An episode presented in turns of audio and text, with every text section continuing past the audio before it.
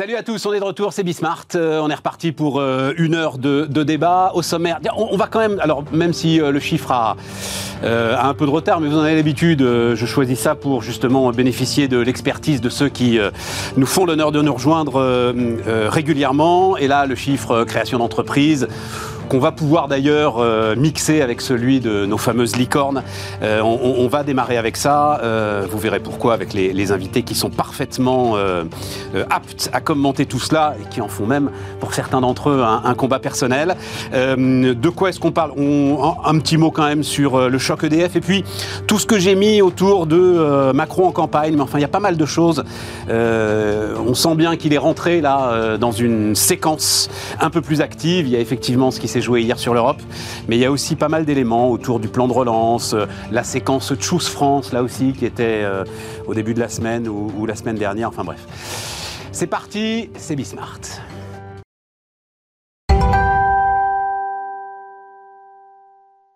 Donc, euh, Nicolas Duep est avec nous. Salut euh, Nicolas, euh, patron fondateur d'Alchimie. La Parce que tu es coté en bourse, Nicolas Lavalo d'Alchimie, c'est. En ce moment, on n'est pas au top. Ah, c'est vrai? Ah, C'est vrai, c'est dur là en ce moment bah, En fait, j'ai eu un titre personnel un, accident l'année dernière qui a été quand même sanctionné. Et, en fait, le problème des micro-caps, c'est que les volumes d'échange sont assez limités.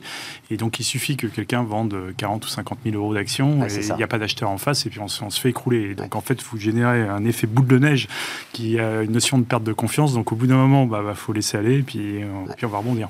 très juste. Donc la bourse, euh, la bourse, c'est vertueux quand ça monte, mais quand on fait la boule de neige, c'est faut faire le dos rond. Euh, surtout pour des sociétés, nous on fait une trentaine de millions d'euros de chiffre d'affaires, donc on est quand même une petite société et ça se suit pas au quotidien. C'est l'avantage du private equity de pas forcer à regarder la valorisation tous les jours.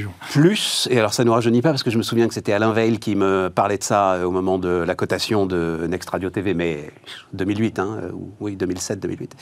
Plus euh, un sujet du côté des analystes, c'est-à-dire de moins en moins en fait d'analystes pour suivre les sociétés, les petites sociétés et bah, créer de l'intérêt en fait autour du titre, quelque chose que tu constates toi aussi? C'est ça, nous on a deux analystes, on a Gilbert Dupont et Porzampar qui nous suivent, hein, donc euh, qui publient à chaque fois qu'on fait des communications, mais derrière euh, il faut générer de l'appétit. Euh, et puis en plus, on a vécu cette dernière année énormément d'introductions en bourse, donc il y a eu énormément de, petites sociétés qui sont introduites, et donc ça, ça dilapide un tout petit peu l'attention des analystes, des investisseurs. Donc ceux qui sont, il y a un cercle vertueux, c'est-à-dire que quand on a arrive à attraper l'intérêt, on monte euh, et on génère une sorte de surprime d'intérêt donc le, cours part très haut. C'est ce qui nous est arrivé jusqu'à mon accident. Et puis après, ça fonctionne aussi dans le sens, euh, inverse. On parle de ski en ce moment, donc euh, là, on, prend plutôt la pente. Et, là, c'est dur d'attirer l'intérêt parce que celui qui est le nouvel investisseur se dit, bah, il y a peut-être une bonne affaire, mais enfin, s'il n'y a pas énormément de volume, je, vais, décrocher plus loin. Donc la bourse, c'est un, un, peu à double tranchant. Quoi. Léonidas Kalogiropoulos, salut euh, Léonidas, euh, vice-président de euh, l'association patronale éthique et fondateur de médiation et arguments, et Anne-Sophie Alsif, salut Anne-Sophie, chef économiste de BDO, dont j'ai appris d'ailleurs que c'était le premier, cabinet, de conseil. conseil à devenir entreprise à mission. Mais vraiment entreprise à mission, avec le comité de mission, etc. et tout. Exactement très intéressant. On refera d'ailleurs euh, une thématique là-dessus euh, dans les, dans les semaines qui viennent. Donc, euh, évidemment, je pensais à toi, Léonidas. Hein, c'est, c'est un combat personnel que tu mènes depuis des années. Tu es parfaitement constant là-dessus. donc, on, est alors très exactement 996 000 entreprises en 2021, plus, plus 17,4 sur un an. Et euh, quand même, tout de suite, euh, il y a un chiffre qui est intéressant. 271 000 nouvelles sociétés. C'est-à-dire, c'est pas euh, des micro-entreprises. 271 000 nouvelles sociétés.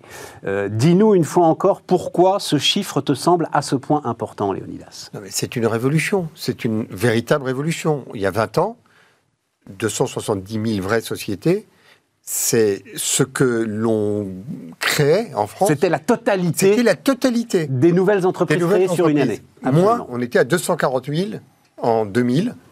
En 20 ans, ce chiffre a été multiplié par 5. Dans ce chiffre, il y a des micro-sociétés, il y a des auto-entrepreneurs. 641 000. Il y a de vraies entreprises, euh, euh, j'allais dire structurées, comme les SARL.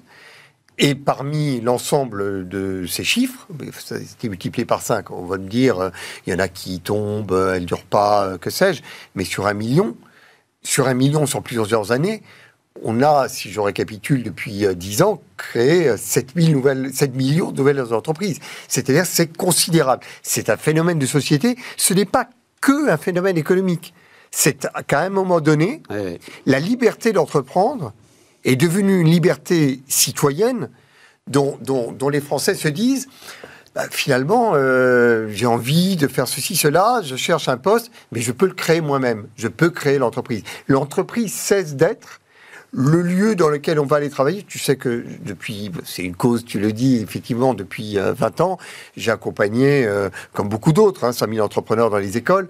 C'était fabuleux lorsqu'on a, ça a été lancé, donc j'étais dans les premiers à aller dans les écoles.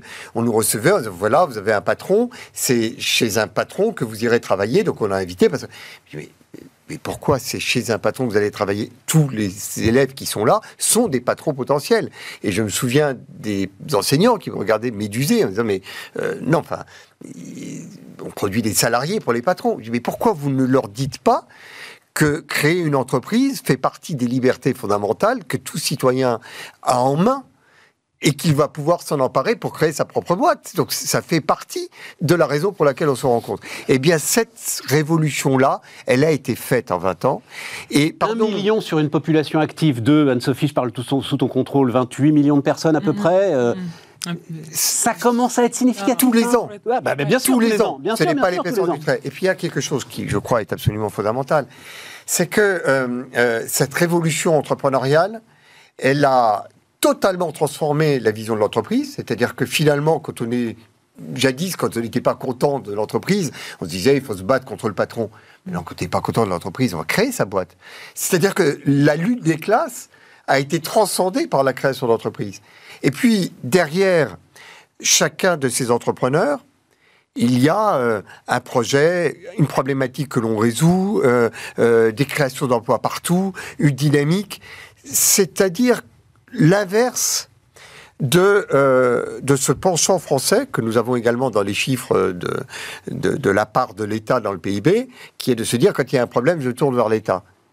Ce million d'entrepreneurs par an, quand il a un problème, il se dit je vais le faire. Je vais prendre en main. Pardon, juste pour boucler, je vais prendre en main, c'est la définition étymologique d'entreprendre ce magnifique mot français. Il y a un problème, je vais le prendre en main, je vais entreprendre.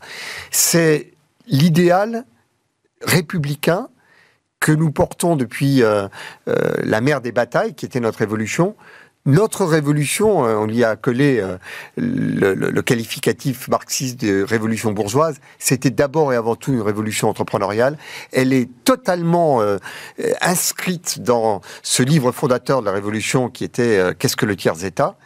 Et finalement, nous sommes peut-être en train d'arriver. Il faut qu'on échange. À, à, enfin, comment dirais la consécration d'un mouvement qui remonte très loin dans nos racines françaises. La prochaine fois, j'y ai pas pensé là, mais la prochaine fois, je dois ça d'ailleurs au prof d'éco Alexandre Delegue. Euh, en fait, l'ubérisation euh, avait été théorisée et prophétisée par Marx.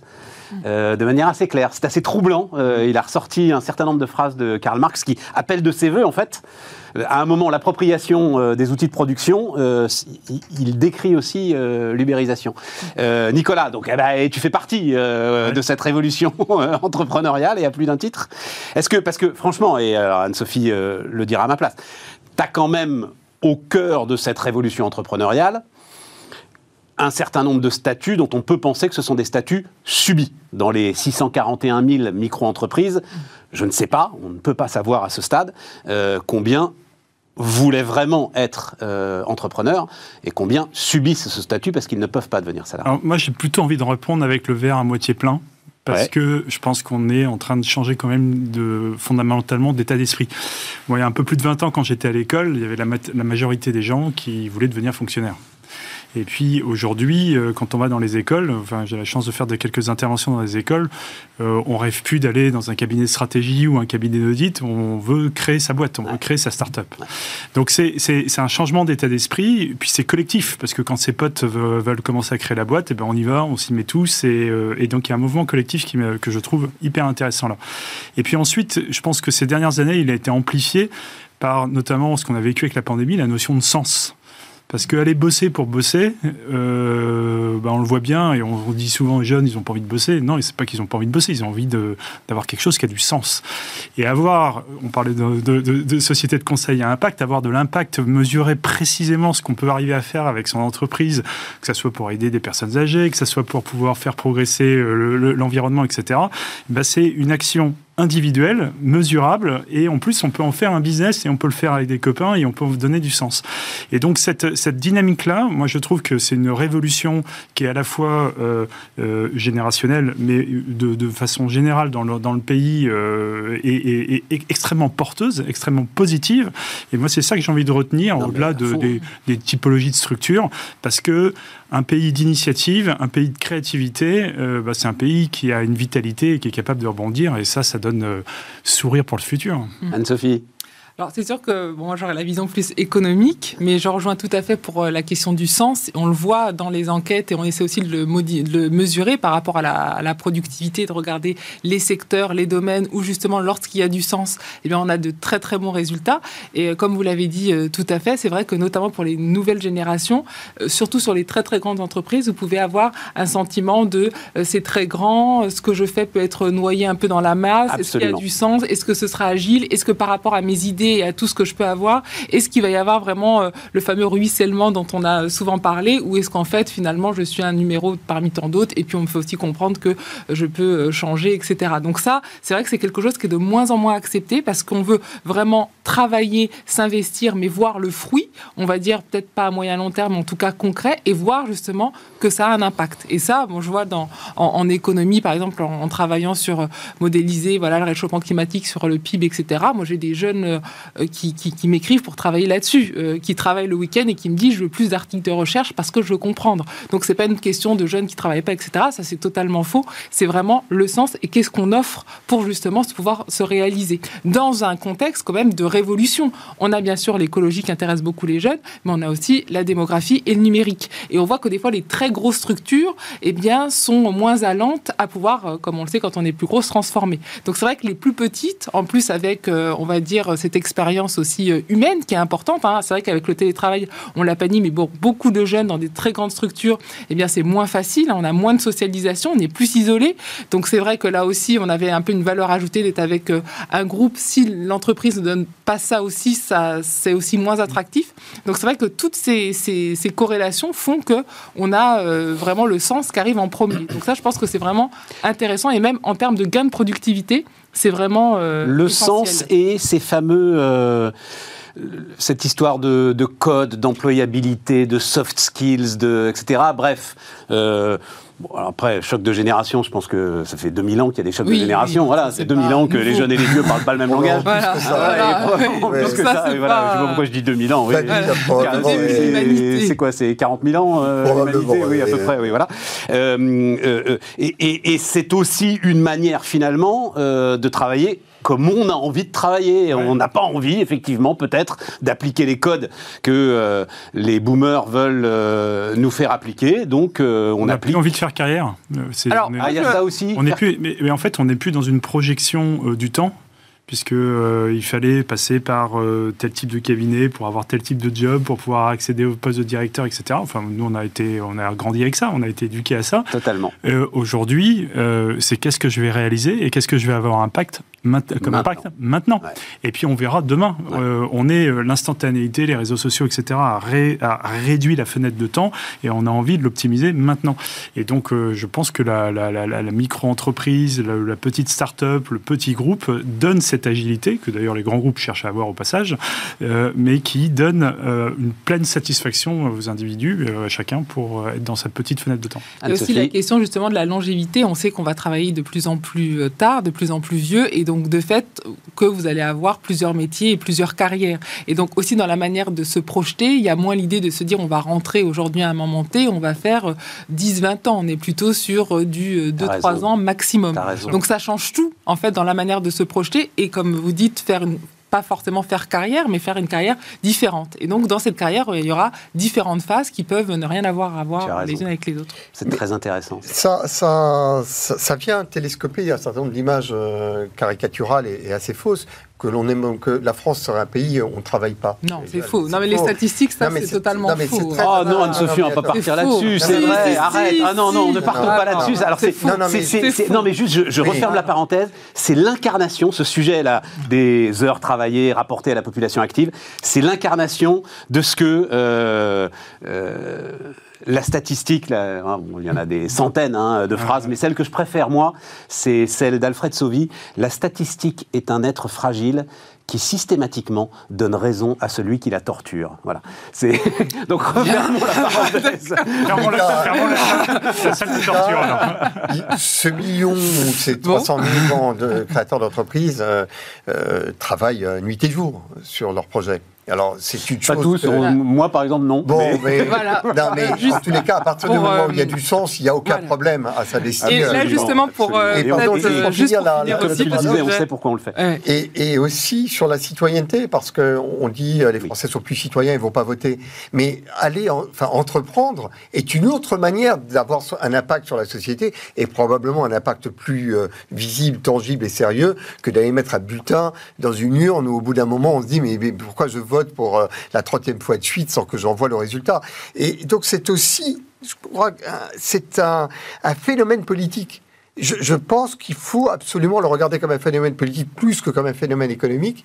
Et, d'ailleurs, euh, je suis stupéfait dans cette campagne qui démarre et dans laquelle on ne dit rien sur rien, que l'on n'ait pas pris la mesure de ce pays qui a changé, de notre mmh. pays qui a changé, qui était un pays où majoritairement on voulait devenir fonctionnaire et où désormais majoritairement on veut créer sa boîte. Anne-Sophie qui voulait ajouter un truc? Juste euh, sur justement le fameux temps de travail, moi ce qui m'étonne toujours, c'est qu'en effet vous êtes entrepreneur dans l'innovation et qu'aujourd'hui le temps de travail c'est pas du tout l'indicateur vous connaissez sûrement plus les États-Unis, l'Union anglo-saxon que moi, c'est regardez, c'est la valeur ajoutée créée par justement un euh, temps limité. Donc c'est pas parce que vous allez travailler en termes de temps 10 heures, 20 heures. Ce qui compte, c'est ce que vous allez produire et la valeur ajoutée que ça va euh, créer. Quand vous avez des grandes entreprises comme Google, voilà. Si tu crées de la valeur ajoutée pendant plus de temps, tu crées quand même plus de richesse, Anne-Sophie. mais ça, dépend dans quel secteur. C'est ça que je veux dire.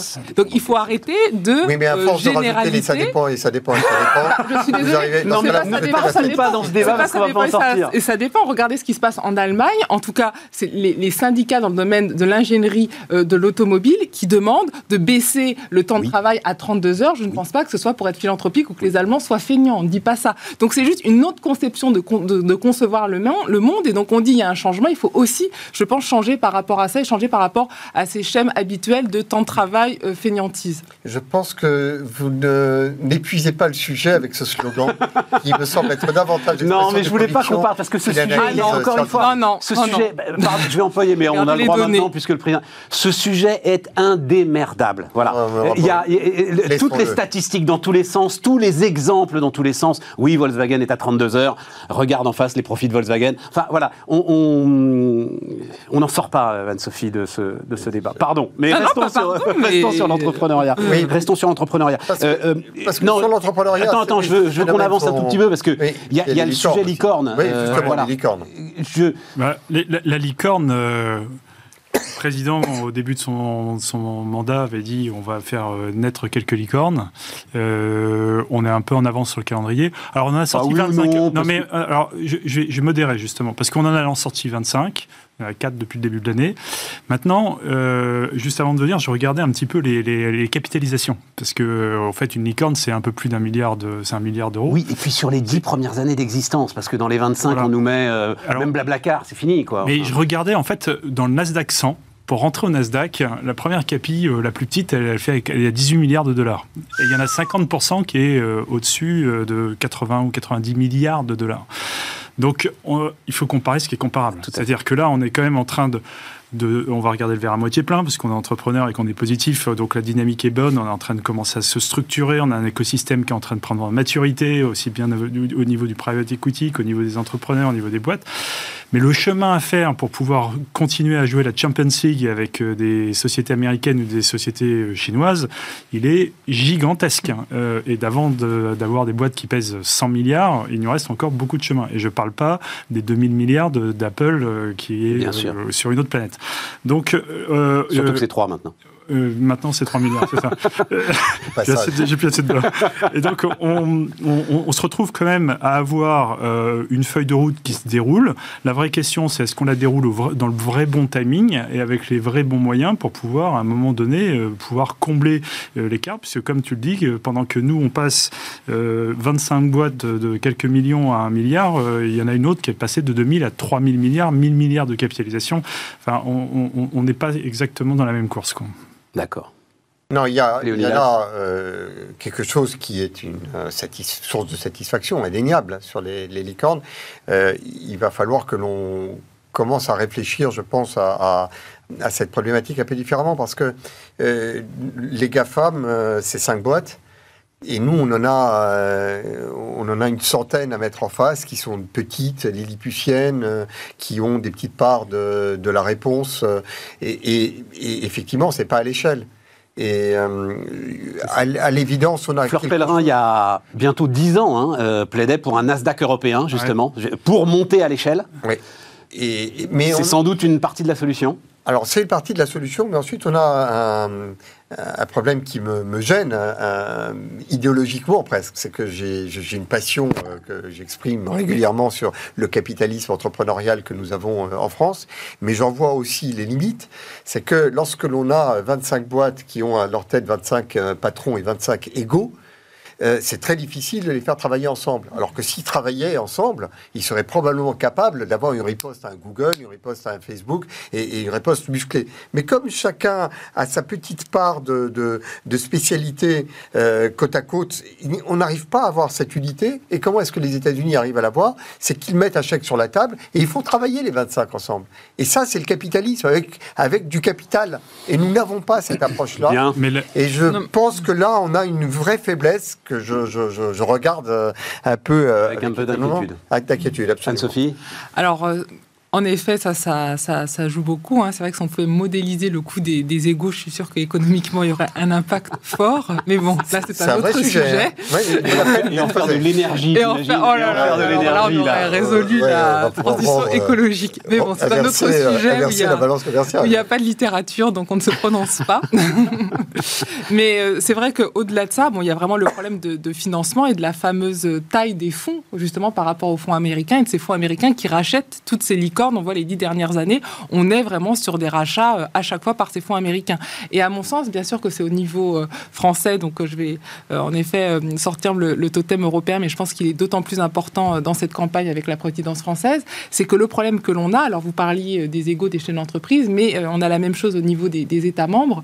Et donc le problème, c'est qu'on n'arrive pas à se structurer pour justement essayer d'avoir des fonds de taille qui soient comparables à ce que l'on a aux États-Unis pour pouvoir avoir ce fameux capital investissement et pouvoir les conserver pas forcément en France, mais en Europe. Vous avez raison, et je pense que le principal euh, reproche qu'on ait à faire, c'est à le faire aux acteurs privés. Exactement. Parce que depuis le temps, depuis les décennies, on attend que euh, les autorités publiques européennes euh, fassent le job. Quand on a attendu 30 ans pour que l'État ou que les institutions européennes fassent quelque chose et qu'elles ne le font pas, c'est qu'à l'évidence, c'est pas sur elles qu'il faut compter. Et à mon sens, c'est ça, la, juste pour finir, c'est ça, je pense, la grande différence, parce que je pense qu'aux États-Unis, il y a aussi des, des, des problèmes d'ego qui peuvent exister, mais que vous avez justement ce poids de l'État, comme vous l'avez dit, qui arrive à dire attention, et surtout en disant voilà, ça c'est des secteurs stratégiques, donc là-dessus, il n'y a pas de sujet, on y va, hum. et euh, c'est ça qui est euh, en premier. On n'a pas au niveau européen, malheureusement, parce qu'on n'a pas une politique industrielle européenne réelle, et eh bien cette manière de pouvoir conduire ça, et c'est ça, à mon sens, notre très grande faiblesse par rapport aux États-Unis. Moi, je juste revenir sur cette notion de bourse, hein, parce que c'est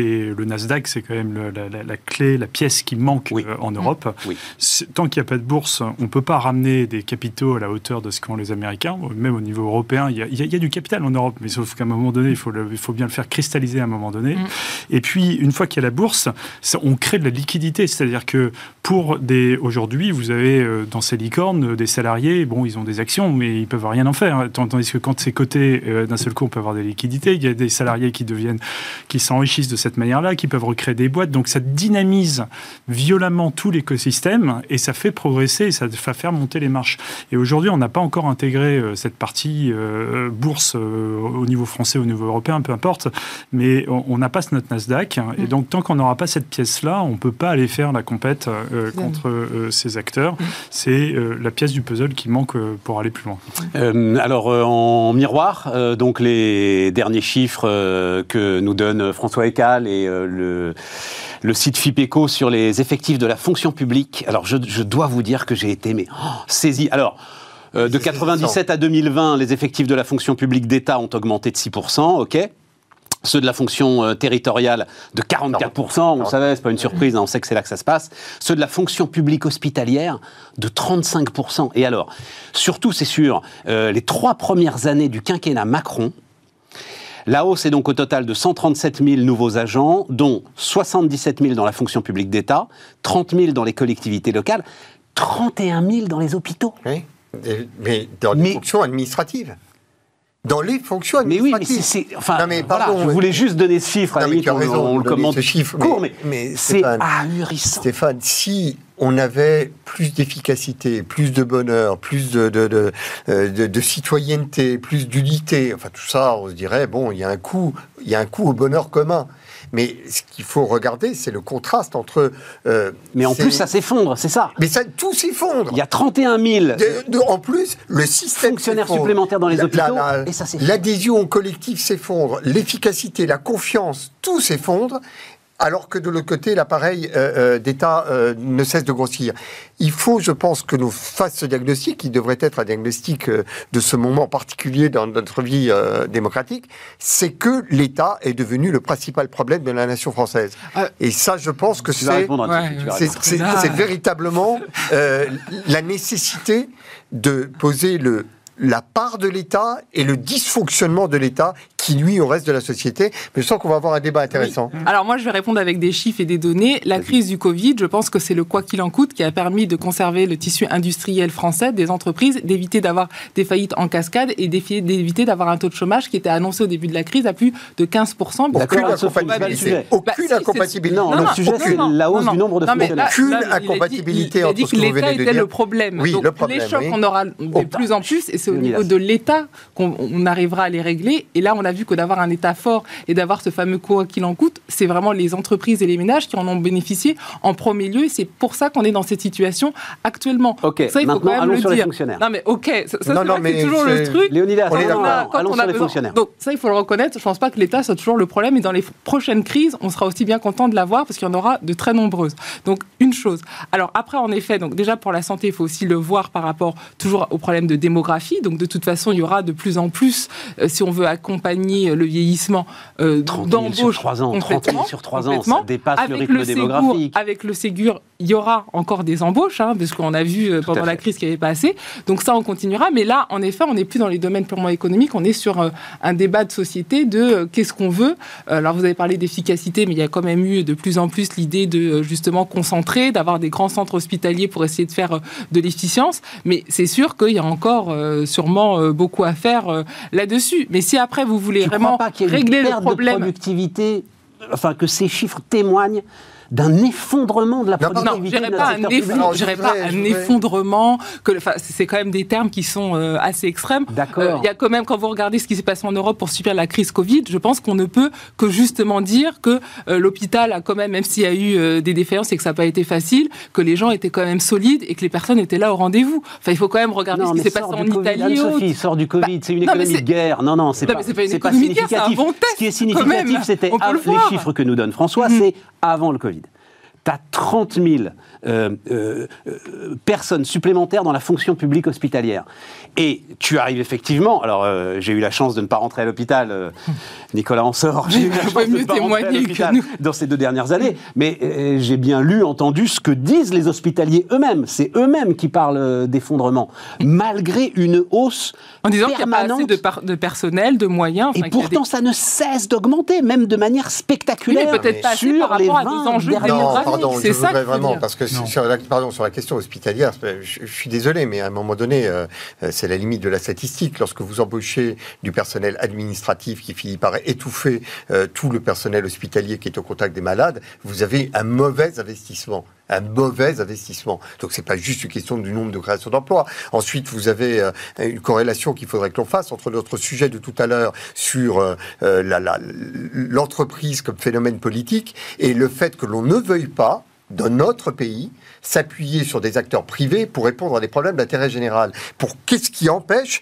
d'utiliser toutes ces boîtes qui euh, développent des solutions euh, euh, de télémédecine pour répondre à la problématique des déserts médicaux? Qu'est-ce qui fait que, d'ailleurs, vous dites qu'on a réussi à tenir dans le milieu hospitalier face à la crise, mais regardez la part de Doctolib à la réponse à la crise. Mm-hmm. Heureusement que Doctolib était, là. si Doctolib n'avait pas été là, c'était un collapse généralisé. Mais, que ne fait-on pas, faut pas opposer. Mais pardonnez-moi, c'est pas qu'il s'agisse de poser, c'est que euh, euh, le dogme du problème d'intérêt général devrait avoir en face de lui de la fonction publique, de l'État et des fonctionnaires est un dogme qui, doit être intégralement remis en cause. Donc je suis totalement d'accord avec vous sur le fait que l'État été là pour sauver une situation où on arrêtait l'économie et il a fallu euh, injecter de l'argent dans la machine et il l'a fait. Mais ça n'enlève en rien le fait que ce modèle-là est un modèle qui étouffe les énergies, étouffe l'efficacité et il faut, euh, lorsque l'on donne euh, l'exemple des hôpitaux privés qui ont été exclus de la gestion de la crise pendant un an, mais, mais, mais c'est invraisemblable de ne pas penser la réponse à l'intérêt général en s'appuyant sur la nation et en voulant s'appuyer que sur l'État. Ça, c'est une révolution que nous devons faire et je pense qu'il faut la faire maintenant. Mais vous l'avez montré avec Doctolib, il n'y a pas la volonté de s'appuyer que sur l'État. Mais pas forcément. vous, voulez que je vous donne des non, non, non, exemples où les acteurs privés sont écartés parce qu'ils sont privés Nicolas. Ah.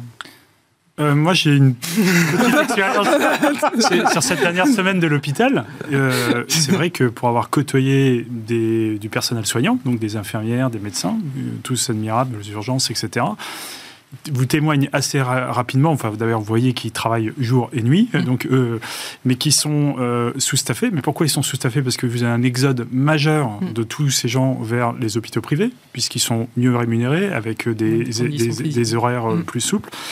Il y en a une énorme partie qui sont en burn-out, mm. donc en arrêt maladie, etc. Parce que c'est sûr que de donner son temps, donner son énergie pour soigner les gens jour et nuit, bah, au bout d'un moment, on est épuisé. Donc euh, vous avez ça. Puis, et puis on a euh, oublié quand même qu'on a exclu 10% euh, du personnel des hôpitaux ces, dernières, ces derniers temps. Donc il y avait, ils n'avaient plus de personnel. Donc moi, je demande, sur quand on a 30 000 postes créés, ils sont pas dans l'hôpital. Donc ils sont où Donc ils servent à quoi Donc ils sont pas en contact. Ils sont pas en contact. Et c'est la même chose à l'école. Et euh, le Ségur a revalorisé nos infirmières de 200 balles par mois. Donc on, euh, on, a besoin. Elles sont payées le double dans le privé. Donc euh, c'est là où ça marche pas. On parle plus que de nombre de fonctionnaires, il faudrait parler d'efficacité euh, de, la, fonction publique. Et aujourd'hui, elle n'est absolument pas efficace pour la police, la justice, l'éducation et l'hôpital. Donc en fait, toutes les fonctions régaliennes partent ensuite. 1 million 207 000 personnes quand même, à hein, la fonction publique hospitalière. 1 million 207 000 personnes. Euh, on marque une pause.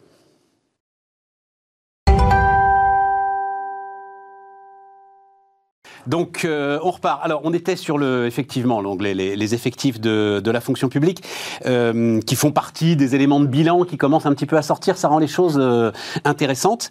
Et donc, là, ce que je lisais récemment, c'est que, bah, voilà, Anne-Sophie, là, pour le coup, tu vas pouvoir. Macron cherche à valoriser l'effet du quoi qu'il en coûte, et notamment les fameux 100 milliards d'euros du plan de relance. Et donc, depuis quelques semaines, la majorité cherche à montrer que les réformes lancées entre 2017 et 2020, aussi bien donc que les dépenses mmh. massives engagées depuis le début de la crise sanitaire, ont changé le profil économique du pays, mmh. au point que notre économie va sans doute sortir renforcée de cette crise, a dit euh, le rapporteur général du budget à l'Assemblée nationale. Et on a eu la, la séquence Choose France, donc c'était en début de semaine ça devient un marronnier, ça d'ailleurs. Hein. enfin, je trouve que c'est un marronnier. D'ailleurs, on aurait dit choisir la France, ça aurait pu. Ouais, et puis bon, c'est enfin, maintenant on nous met des investissements. enfin, bon voilà, qui sont quand même assez euh, limités, vrai, assez que, spectaculaires. toutes les PME du pays, euh, les millions de PME qui entendent euh, Choose France, je je suis pas sûr que ça leur parle énormément. Hein, voilà. puis le gars qui nous construit deux usines de recyclage du plastique, enfin, je suis pas sûr que ce soit non plus ce qui va construire l'économie du 21e siècle. C'est dur, parce que si on n'avait rien, et on est parti quand même au niveau des investissements directs étrangers, on a quand même de, très bons scores, donc on pourrait le saluer et, euh, oui, oui, de la performance française. J'aimais bien au début, mais là, cette ah. espèce de récurrence annuelle, si tu veux, avec des investissements qui sont en plus de moins en moins spectaculaires. Oui, voilà, c'est la survente qui, qui, me gêne un peu. Mais Anne-Sophie, donc, en gros, cette idée, c'est que oui, ce qui se passe en ce moment est le résultat direct de la politique menée depuis 2017. Est-ce que euh, tu participes à cet euh, enthousiasme euh, Alors, en effet, il y, a, un vrai impact. Après, en effet, quand on met en place une politique économique, c'est plutôt sur 6-7 ans qu'on voit les effets. Donc, c'est vrai qu'on voit dans les échanges démocratiques, hein, on l'a vu par exemple en Allemagne, c'est souvent en effet le, mandat d'après qui peut profiter des réformes économiques. Bon, alors ça, c'est. Exemple Merkel-Schröder, enfin Schröder-Merkel. Donc, ça, c'est un vrai sujet. Ce qui a aussi un débat sur le fameux quinquennat. C'est vrai qu'avant, on avait 7 ans. Et donc, ça permettait des fois aux locataires de l'Élysée, en tout cas, de présenter un bilan qui, là, pour le coup, était plus donc une fois qu'on a dit ça, on voit que c'est notamment sur tout ce qui est industrialisation, compétitivité, où il y a énormément de choses, mais pas que sous euh, Macron. Hein. On a eu sous, Sarkozy, sous François Hollande, il y a eu des choses de, rendre la France plus compétitive. Ce que tu nous dis, c'est que là, Macron, par exemple, profite du CICE, profite du ce qu'on avait appelé le Barnum El Khomri, de l'ensemble des réformes droit du travail depuis plus de 10 ans, exactement, pour être plus attractif, plus compétitif. Mais ce qui est intéressant, c'est sur le plan de relance. Ah, c'est vrai qu'économiquement, normalement, un plan de relance, c'est injecter des liquidités pour justement essayer d'avoir du rattrapage et pour ce qui a été détruit pendant la crise puisse être recréé pour revenir au niveau d'avant-crise. Donc c'était un peu tout ce qu'on avait dans la théorie keynésienne classique de la relance. Là, l'idée de la relance avec les transitions et les révolutions, c'est que cette relance doit modifier les structures économiques du pays. Donc c'est beaucoup plus intéressant et nouveau par rapport à ce qu'on attendait dans le plan de relance d'avant. Dans un domaine et dans un moment, on n'a jamais eu autant de liquidités. Qu'est-ce qu'on fait et comment on transforme? Alors, vous allez me dire, c'est encore trop tôt économiquement pour le quantifier, hein, mais quand même, on voit des choses, hein, notamment au niveau de. Voilà, je te dis rien du tout, moi je te pose la question. on le voit en tout cas, alors euh, surtout avec les crédits euh, d'impôt, parce que ça c'est vrai que c'est assez facile de voir quand les ménages utilisent ou pas. On voit que sur tout ce qui est écologiste, ça fonctionne, hein, tout ce qui est rénovation, et ça ce sera vraiment. Euh, alors c'est vrai que c'est un peu un totem qu'on entend souvent et on se dit ah oui bon alors on investit dans les dans la rénovation des bâtiments, mais c'est colossal, notamment en termes de consommation d'électricité, d'énergie, notamment pour les ménages ayant les revenus les plus bas. Donc ça, c'est vraiment indispensable. Donc là, on voit que toutes ces aides, même par exemple pour les véhicules électriques, ont quand même globalement bien fonctionné. Donc on voit que ces plans de relance qui modifient en fait les, euh, les, comportements de consommation de des consommateurs fonctionnent. Donc ça, c'est vraiment nouveau. Et là, on peut dire en ça que ce plan de relance, au lieu de juste dire, bah voilà, on fait le quoi qu'il en coûte et puis on, injecte, avec trois euh, plans, mais c'est le cas en France, mais également au niveau européen, hein, le Green Deal qui est conservé, la numérisation, eh bien ça, fonctionne. En tout cas, ça lance, on va dire, une, stratégie. On en parlait euh, tout à l'heure en disant, voilà, c'est ce que a les, États-Unis. On essaie avec cette relance de le faire au niveau européen. Et on peut dire qu'il y a eu des, effets. En effet, euh, le président Macron a bénéficié de ce qui a été fait avant, mais il a continué sur cette voie et il a eu, à mon sens, un bon, une bonne utilisation des 100 milliards et du plan de relance. Bien. Avec, euh, on est ravis. Moi, je, souscris hein, à cette vision euh.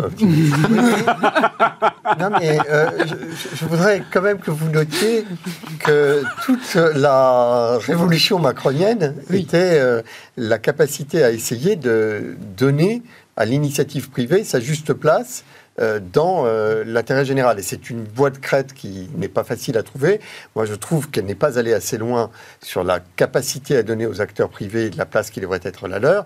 Et j'en veux pour preuve euh, cette heure et demie passée à expliquer comment on va, on va dépenser 30 milliards pour dessiner la France de demain. Mm. Je ne suis pas certain que ce soit comme ça euh, que euh, on, Si, parce que justement, il y a un plan, il y a une vision. Euh, on en parlait tout à l'heure et vous disiez ah, pourquoi aux États-Unis ils ont justement les Google, etc. Parce que justement, il y a une vision stratégique, ce qu'on n'a pas en Europe et en France. Donc là, quand il essaie de l'esquisser, d'avoir un plan, on ne peut pas dire je, je, je, vois ne suis pas. là, nous, nous hmm. différons avec, bienveillance et, voilà. et, comment et civilité. Et, civilité, c'est que je ne suis pas totalement certain, avec toutes les qualités hmm. qui sont les siennes et, les qualités de tous les fonctionnaires qui l'accompagnent. Et justement, il a donné, il a dit au secteur privé, il y avait le secteur privé, c'est à vous. Moi, je suis l'État, je ne pourrais pas tout financer. Je voudrais, c'est à vous de le quand même vous dire que sur un sujet aussi stratégique que notre indépendance numérique, hmm. euh, d'avoir suivi de très près, c'est un peu mon boulot, euh, l'implication des acteurs privés autour de la notion de cloud souverain, de voir toutes les entreprises et tous les savoir-faire que nous avons en France et en Europe, et de voir sortir comme solution le cloud de confiance avec qui à sa tête Google, c'est pour moi la démonstration que ça ne va pas. Que ça ne va pas Alors, du tu me permets juste de rétablir un tout petit peu de fait, puisqu'il se trouve qu'on en a parlé euh, avant-hier avec Guy Mamoumani, euh, vice-président du groupe Open, etc. Alors, c'est Thales qui est à la tête, et c'est une licence Google. Il n'y a, pas Google dans le système, ce que j'ai appris grâce à Guy. Tu comprends On a dit c'est une alliance Google-Thales. Je parle sous ton contrôle, Nicolas, si tu as regardé mhm. ça. Mais en fait, Thales opère avec des licences Google, mais il n'y a pas de contrôle direct de Google. Voilà un peu le, sujet. Google acceptant ce, partage des tâches, ce qui permet de sortir du Cloud Act, ce qui est la clé évidemment très très importante Est-ce que tu de l'ensemble de cette histoire. Avec cette solution qui a ses vertus, hein, est-ce que tu imagines toutes les PME, toutes les startups, toutes les, compétences, les savoir-faire français qui auraient pu construire une réponse euh, euh, alternative ce qu'ils voient leur passer sous le nez, je sais bien, en termes de capacité à exister, à grandir, à bâtir une, euh, une alternative et à bâtir une indépendance pour demain. C'est-à-dire qu'avec ce système-là, on reste en dépendance par rapport à un acteur américain et on ne donne pas sa chance à tout euh, euh, cet écosystème euh, qui effectivement est souverain et qui pourrait demain dire on peut se passer de Google. Donc, je, je, je, le, sujet, le sujet, euh, Léonidas, c'est un sujet. Alors, pardon hein, de parler de ça, mais c'est vrai que c'est très, très, intéressant. C'est un très bon exemple. mais ce qui se passe, c'est que c'est maintenant que ça se joue. Tu comprends mais on a C'est pas dans. Non, non tu les as pas aujourd'hui. Non, tu les as pas aujourd'hui. Simplement, Et aujourd'hui, tu as des.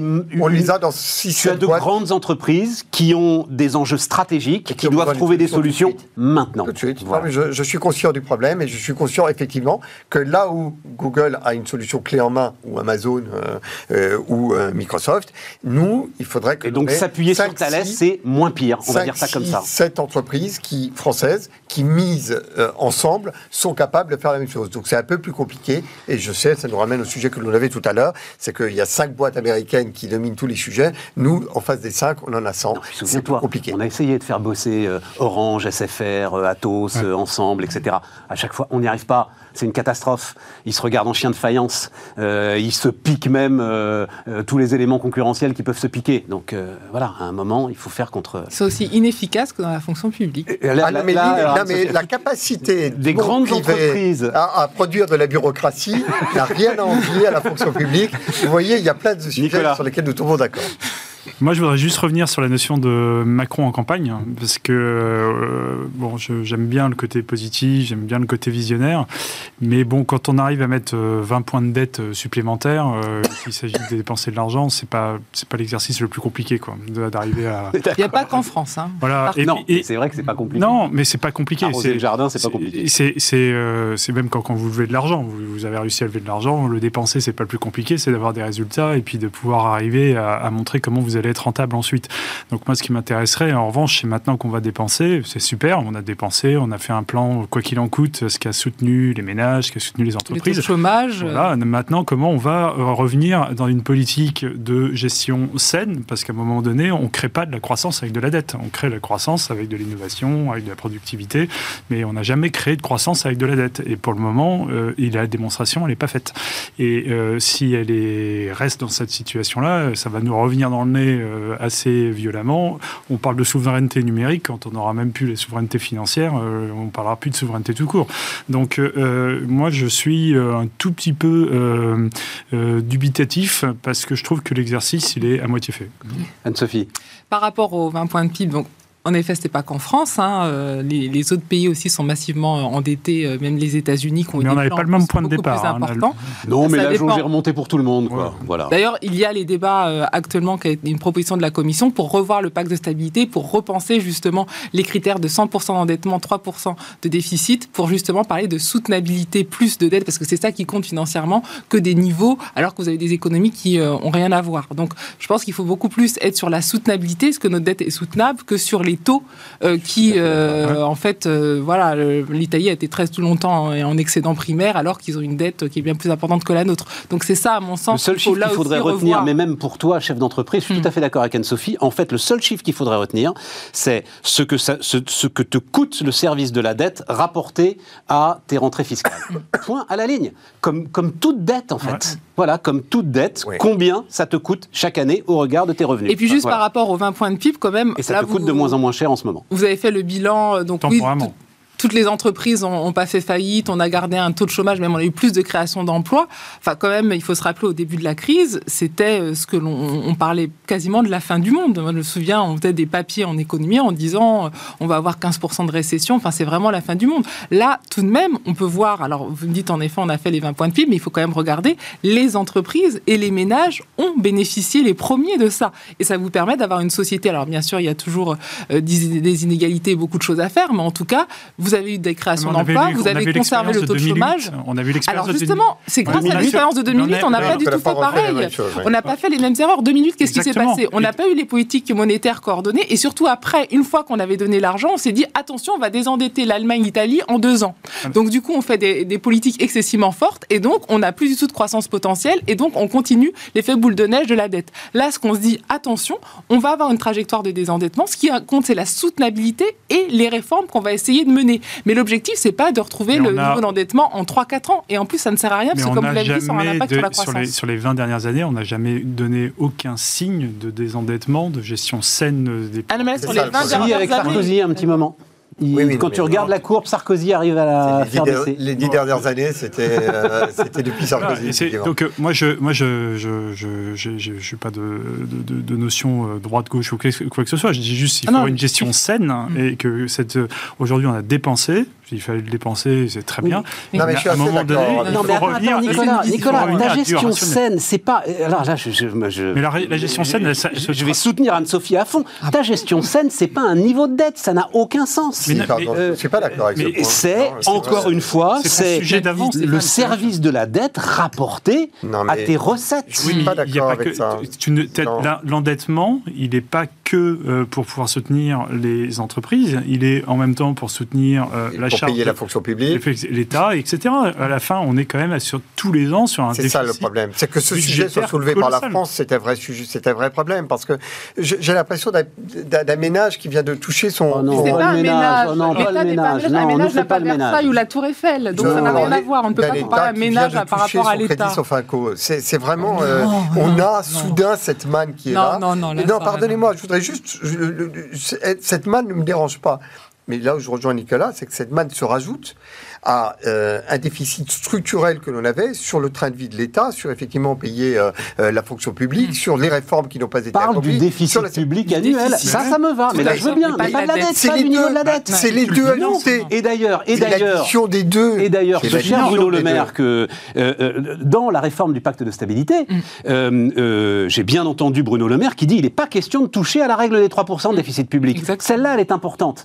Il faut juste prendre acte que 100% de dette sur PIB, aujourd'hui, c'est tout à fait gérable, et que donc, on a, il, ne faut surtout pas, comme l'a très bien expliqué Anne-Sophie, essayer de la réduire maintenant mm. pour revenir dans les clous. Ce serait une catastrophe économique, une erreur économique majeure. Voilà. Mais le déficit public, oui. Oui, le déficit public, mais bon, le fait est également que euh, nous n'avons pas accompli les grandes réformes qui pourraient baisser le train de vie de l'État, et le télescopage, l'addition des deux, la masse de dette levée pour euh, toutes ces politiques de relance additionnées au déficit structurel je trouve que c'est effectivement un cocktail absolument explosif. Et je pense que nous serions infiniment plus crédibles pour soulever ce point sur la dette si euh, nous avions démontré à nos partenaires européens que nous étions capables de maîtriser nos dépenses publiques et nous ne le faisons pas. Ça, c'est vrai. Et ce, ce, ce, ce mix-là, je pense qu'il euh, fragilise énormément la confiance que l'on accorde à la France et du coup, la question du taux d'intérêt qui est euh, accordé globalement à la zone euro. C'est-à-dire que là où tu as raison, c'est que vu les taux d'intérêt, tout va bien. Mais si cette confiance venait à se riper, mm. là, à ce moment-là, les taux remonteraient. Et là, nous serions vraiment extrêmement vulnérables. Ça fait 40 ans qu'ils baissent les taux. 40 ans. 40 ans, même plus. Oui, voilà. Hein, donc, euh, oui, euh, Nicolas. Oui, non, mais je voulais revenir sur cette notion de manne. Et cette manne devait euh, comme pour les travaux dans un immeuble, euh, euh, financer euh, du structurel, du structurel pour pouvoir redevenir compétitif. Là, on continue à financer des charges. Et c'est le déficit public, il, il va être continuer à être financé par la dette. Et ça, c'est pas entendable.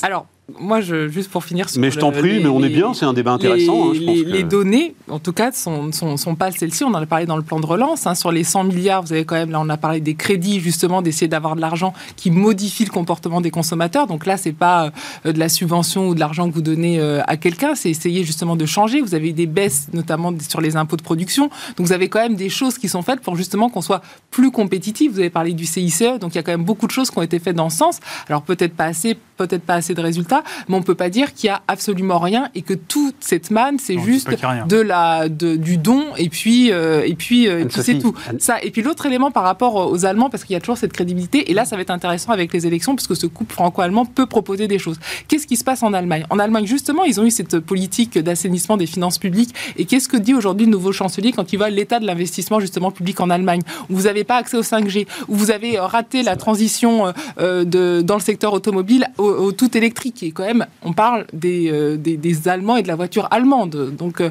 euh, là, aujourd'hui, c'est les Japonais et donc c'est Tesla. Vous voyez dans énormément de domaines les problèmes sur le marché du travail, hein, parce qu'avec le vieillissement de la population, ça va être catastrophique pour eux. Donc ils vont devoir avoir accès à, l'immigration, en effet, de travail pour pouvoir garder un certain niveau de, gain de productivité. Et donc, qu'est-ce que dit le, le chancelier? Il dit attention, il va falloir dépenser, mais en effet, faire des investissements productifs pour être dans cette transition. Parce que ça sert à quoi d'avoir 20% dette sur si vous avez loupé la révolution numérique, démographique et, euh, et verte Bah oui, vous avez 20% de PIB, mais ça sert à rien. Juste un mot, Anne-Sophie, quand même, euh, ce qui nous permettra de rappeler euh, cette petite histoire autour d'EDF.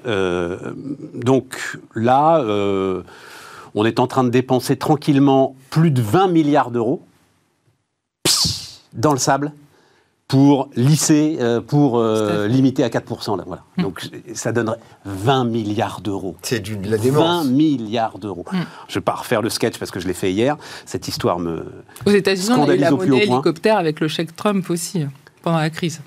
Non, mais 20 milliards. 20 milliards. Non, non, ça sert à rien. Non, non, mais tu disais, tu comprends, c'est de l'argent qu'on utilise. Et c'est vrai que euh, moi, j'ai énormément d'exemples. Euh, ils sont venus ici, on les a racontés sur euh, Bismarck, notamment de PMI, hein, de, de, de, petites mm. et moyennes entreprises industrielles qui se sont modernisées avec des dons de 100 000, 200 000, 300 000 euros grâce au plan de relance. C'est extraordinaire, ça d'accord. Mm. Mais là, pas 20 milliards. Euh... non, mais ça veut dire. pardon, ça, fait totalement écho à ce que l'on disait tout à l'heure. C'est qu'à un moment donné, si euh, le spectacle que l'on donne, c'est il n'y a pas de limite. Exactement. Euh, ça, c'est véritablement totalement délétère par rapport à partenaires que nous avons au sein de l'Union européenne. Et je, je, non, je, crois que ça fragilise à la fois la position de la France et l'ensemble européen. Quand vous dites qu'il n'y a pas de limite, aujourd'hui le gouvernement dit qu'il n'y a pas de limite, euh, le, le, déficit va courir, tout va courir. Il, y a, il dit bien évidemment, enfin même le Haut Conseil des finances publiques a expliqué qu'il y aurait une trajectoire de, de désendettement. Donc il y a des limites. Soyons, soyons, c'est euh, pas, euh, on va continuer. Pardonnez-moi, mais les discours, je les entends et on a l'expérience des discours. Lorsque 20 milliards sont dépensés en quelques jours de cette manière-là, en pure perte, enfin en, en tous les cas, c'est une gabegie. Lorsqu'on peut faire de la gabegie de 20 milliards, je pense que... On a perdu les repères. Oui. On a perdu les repères. Et puis les tu crois pas ça, Anne-Sophie C'est-à-dire, on, est dans une telle. C'est euh, Erwan Tison qui nous a dit ça euh, cette semaine. J'ai trouvé ça brillant. C'est-à-dire que on est dans une telle démesure, oui, effectivement, qui était nécessaire, que là, on a perdu les repères et on le voit dans la campagne présidentielle, en fait. Et si. Les chiffres n'ont plus de sens. Voilà. 30 milliards pour les 30 Tu ne crois pas qu'il y a quelque chose, il y a un sujet là-dessus 2030, 30 milliards dépensés en une heure et demie, et là, 20 euh, euh, milliards dépensés en 4 jours. Enfin, ça, plus rien n'a de sens dans tout ça. Alors, il faut quand même le rappeler. Donc, en effet, sur l'efficacité, là, il y a un vrai euh, sujet. Et de toute façon, on ne pourra pas continuer à faire ça parce qu'on aura ces problèmes d'énergie qui vont continuer avec la transition. Mais le problème, c'est qu'en effet, là, on touche un problème politique social qui est comment les personnes s'approprient ces hausses qu'on va avoir sur, sur l'énergie. En effet, pour le pouvoir politique, c'est pas du tout évident de traiter ça. Et le problème, c'est que c'est le début. Donc, si en effet, ils ne traitent pas le problème plus globalement, en effet, par l'emploi, etc., l'innovation, les salaires, comme vous l'avez dit, très justement, on ne pourra pas faire des chèques euh, comme ça euh, tous les mois pour euh, combler les hausses des prix de l'énergie. Ah, ça fait quelques mois quand même que le plan magique hein. tourne. Ouais. Oui, ouais, non, non, et, je crois qu'on est tous perdus, y compris les candidats à la présidentielle, quoi. Ce qui peut-être fait, bon, là, on en a beaucoup parlé. vous avez vu le cercle des économistes là qui dit il n'y a pas assez d'économies dans la campagne, mais c'est mm. vrai que c'est peut-être parce qu'on ah, n'a plus de repères, quoi. Il y a un chiffre que j'ai entendu cette semaine là qui me le Ségur, c'est 8 milliards pour restructurer l'hôpital. Les tests du mois de décembre, c'est 1 milliard, et demi. En l'espace de 6 mois, euh, on, a, on a cramé le Ségur. C'est, on, alors, je, je, je mais c'est une situation qui est, qui est, exceptionnelle. Là, il fallait, euh, sinon les gens n'allaient pas se faire tester. Enfin, le problème, c'est que mais ils étaient il faut pas se baser que sur sujet. le, le, volume. Il y a quoi de, de l'autre côté C'est ça qu'il faut regarder. C'est juste ces ordres de grandeur. Non, mais c'est des ordres de grandeur, Anne-Sophie, c'est ça. C'est-à-dire qu'effectivement, un mot, attends, parce que je voudrais. Vas-y, vas-y, mais. À un moment donné, c'est pas une question, il ne s'agit pas de mettre en cause les uns autres. Je ne suis pas du tout certain que quiconque serait capable de faire mieux. Je pense qu'il y a quelque chose qui est nécessaire dans la relation entre l'État et la nation, qui est quand même rien d'autre que la représentation de la nation, c'est que cette responsabilité, cette maîtrise, elle soit partagée, que l'on ait effectivement des repères, que chacun les ait à l'esprit. Or, on a le sentiment, et surtout dans cette période de campagne, on dirait que euh, il faudrait qu'on montre tous les jours qu'on est capable de dépenser sans limite. Je pense que c'est effrayant et que ça dénature quelque chose dans la conscience des citoyens et de la démocratie dans son, dans, son ensemble. Je, je crois que c'est très important qu'on se ressaisisse sur ce point. Bien. Même vis-à-vis de nos partenaires européens, surtout quand on assume la présidence de l'Europe. Non, c'est pas pas sans gravité. Cette non, non, non, non, c'est pas sans gravité, mais là, c'est enfin, la situation euh, complexe de ce genre d'émission, c'est qu'il reste une petite minute et c'est difficile de redémarrer. On va pas redémarrer un sujet. Euh, c'est pas la gravité. et en effet, je pense qu'avec cette crise, euh, tout à fait, on annonce des milliards tous les jours. Donc, même quand on a ces problématiques en tant qu'économiste sur la dette, c'est vrai qu'on est à de tels niveaux que c'est même plus. Mais le, le problème, à mon sens, c'est que le, le, challenge et le défi de demain, alors bien sûr, il y a ces problèmes d'endettement, mais ça va être où vous investissez et dans quoi.